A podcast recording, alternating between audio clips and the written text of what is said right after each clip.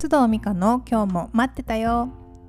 皆さんこんにちは須藤美香です。この収録をしている時点で2020年の6月16日です。いかがお過ごしでしょうか？今日はですねちょっと実は窓の外が少々騒がしくて、まあ、工事をしているんですけれどももしその音がちょっとこの音声に入ってしまってたらごめんなさい。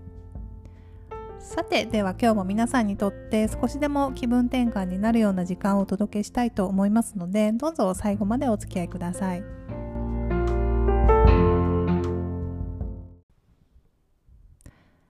では今日のトピックですけれども、えー、何かというと恥の感情の取り扱い方です皆さんは恥の感情を感じることって最近ありましたか？私はつい最近あのノートの方にも書いたんですけれども久しぶりにその感情をこう味わうことがあったのでその時のお話を皆さんとシェアしたいと思います。先週末に、まあ、Zoom でとあるグループコンサルを受ける機会がありまして、まあ、グループコンサルなので、他の方のコンサルの時間も、まあ、聞けるんですよね。なので、まあ、聞いていたんですけれども、そしたら、とある方のコンサルの時間、まあ、講師の方と1対1でお話ししているのを聞いていたら、なんかこう、私が泣けてきてしまったんですよね。で、まあ、結論から言うと、まあ、なんでかっていうとですねその方が持っている課題と自分の課題に共通しているところがあって、まあ、だから金銭に触れて、まあ、泣いてしまったんですがその方はですね何でしょうこう独特の感性がある方なんですけれどもその感性とか本来持っているものに、まあ、自分の人生のハンドルを完全に握らせていないというかですね、まあ、意志の力でマインドにこう手綱を握らせている分かりづらいかもしれないんですけれどもまあそんな感じの方なんですよね。で、その独特のあの感性が前面に出てくることもあるんですけれども、でもその度に、いやいや、それじゃいかんと、それじゃ世の中やっていけないみたいな感じで、こうクイッとこうマインドの方がコントロールするために出てくるよねっていう話を、まあ、講師の方としていました。で、それを聞いていて、まあ、すごくそれわかるなって思ったんですよね。で、私の場合は、まあ、何でしょう、皆さん恥ずかしく感じるポイントっていろいろあると思うんですけれども、私の場合、やっぱり人と違うところで、そんな人と違う自分が、やっぱり恥ずかしいとか、情けないとか、それじゃいけないって、未だに思ってるなっていうふうに気づきました。でそもそも人と同じ人間なんて一人としていないというのは頭ではねもう十分分かっているんですけれどもやっぱりその自分の中にインストールされているもう古い価値観とか、まあ、基準っていうものがまだまだやっぱりあってそれを満たしていないような自分で本来の自分自身を、まあ、先ほどの彼女のまあね例を取るとですね本来の自分自身を完全に出してしまうとやっぱり頭で考えた自分の理想からどんどんかけ離れていってしまうのを感じてやっぱすごく不安になるような感じなんですね。で価値のない自分っていうのもすごく感じていてそれだと所属感、まあ、人とつながるだけの価値がない自分を感じるからやっぱりもともと自分の中にある基準に自分をどうにか当てはめようとして何かをする。でもそもそもその基準自体がやっぱり自分の心から生まれたものではないから頑張るけどなんか辛いとか、まあ、そんな行動パターンがあるなっていうふうに気づきました。まあ、すごく抽象的な話になってしまったんですけれども私もですねもうだいぶ自由に自分の心の声に沿って、まあ、生きられるようになったと思ってるんですけれどもいやまだまだこんな不自由なパターン持ってるなっていうふうに思ったんですよね。まだあるのかよともういい加減にやめてくれと思ったんですけれども まだありました。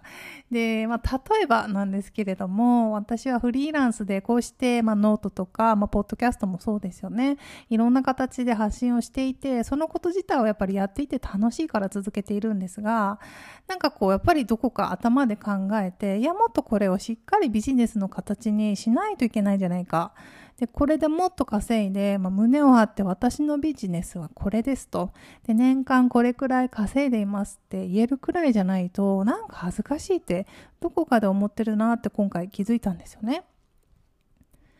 ただそれって先ほどもお話ししたようにやっぱり自分の内から湧いてきた欲求ではなくて世間的な価値観に自分を寄せていこうとしているから、まあ、ちょっと辛くなったりするんだなというふうにも思いました。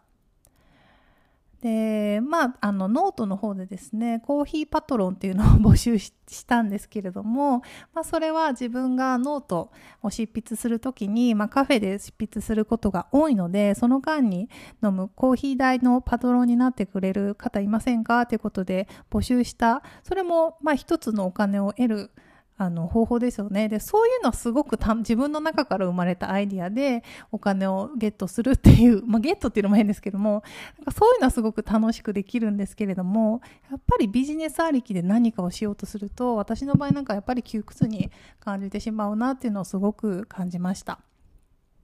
で、こうした恥を感じた時の対処法っていうのはブレネ・ブラウンですね。えー、アメリカの、まあ、心理学者の方で、まあ、 TED トークをきっかけに有名になった今では英語圏ではすごく著名な方なんですけれども彼女の一連のスピーチや本でよく紹介されています、えー、私が以前一緒にあのポッドキャスト番組をしていた、えー、ピアレスゆかりさんって方も彼女のすごいファンであのよくそちらの番組で言及されているのでご存知の方も多いかもしれませんね。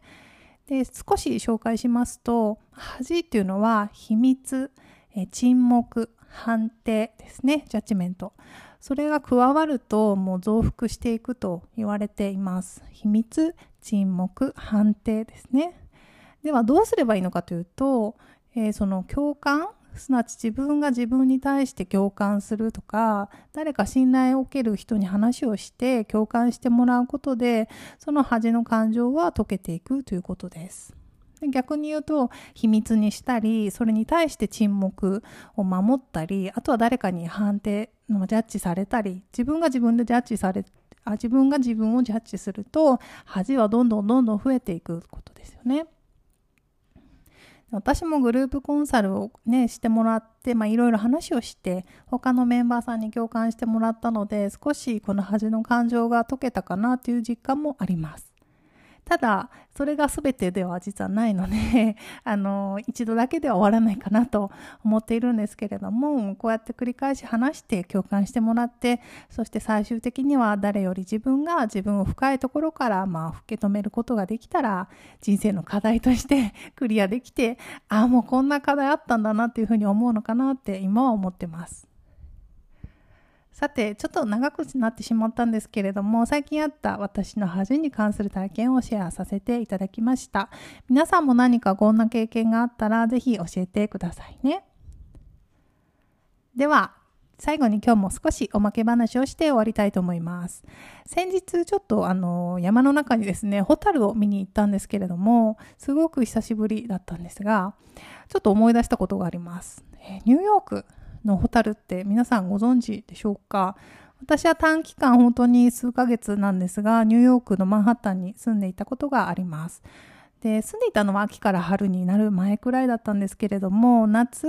ちょうど7月くらいかなそれに遊びに行ったことがありましてその時何が驚いたかっていうのはですねマンハッタンってホタルがめっちゃいるんですよね。本当にびっくりして、ほら、日本でも、あんま、日本の種類と多分ホタルが違うのかなと思うんですが、ほら、ホタルって綺麗な水がないとね、存在しないイメージでしたし、日本でもわざわざどこかにね、出かけないと見られないものだったのに、まあ、お世辞にもですよ、綺麗とは言えないあのマンハッタンの公園、まあ、有名なセントラルパークとか、まあ私が好きでよく行っていた、まあ、ダウンタウンのワシントンスクエアパークっていうのがあるんですけれども、本当にその辺の公園でめちゃめちゃいるんですよね、ホタルが。で、皆さんそれが普通だからそんなになんか別に何も言わないみたいな。で、マンハッタンはですね、あとは川に囲まれているので、夏はめちゃめちゃそれが蒸し暑かったのもすごく覚えてます。でそんな蒸し暑いマンハッタンで、まあ、友達とビアガーデンのようなところでビールを飲んだり公園でねなんかうだうだ喋りながら あのホタルを見たのが今でもいい思い出になってます。皆さんはどこでホタルを見たことがあるでしょうかね。よかったらそちらも教えてください。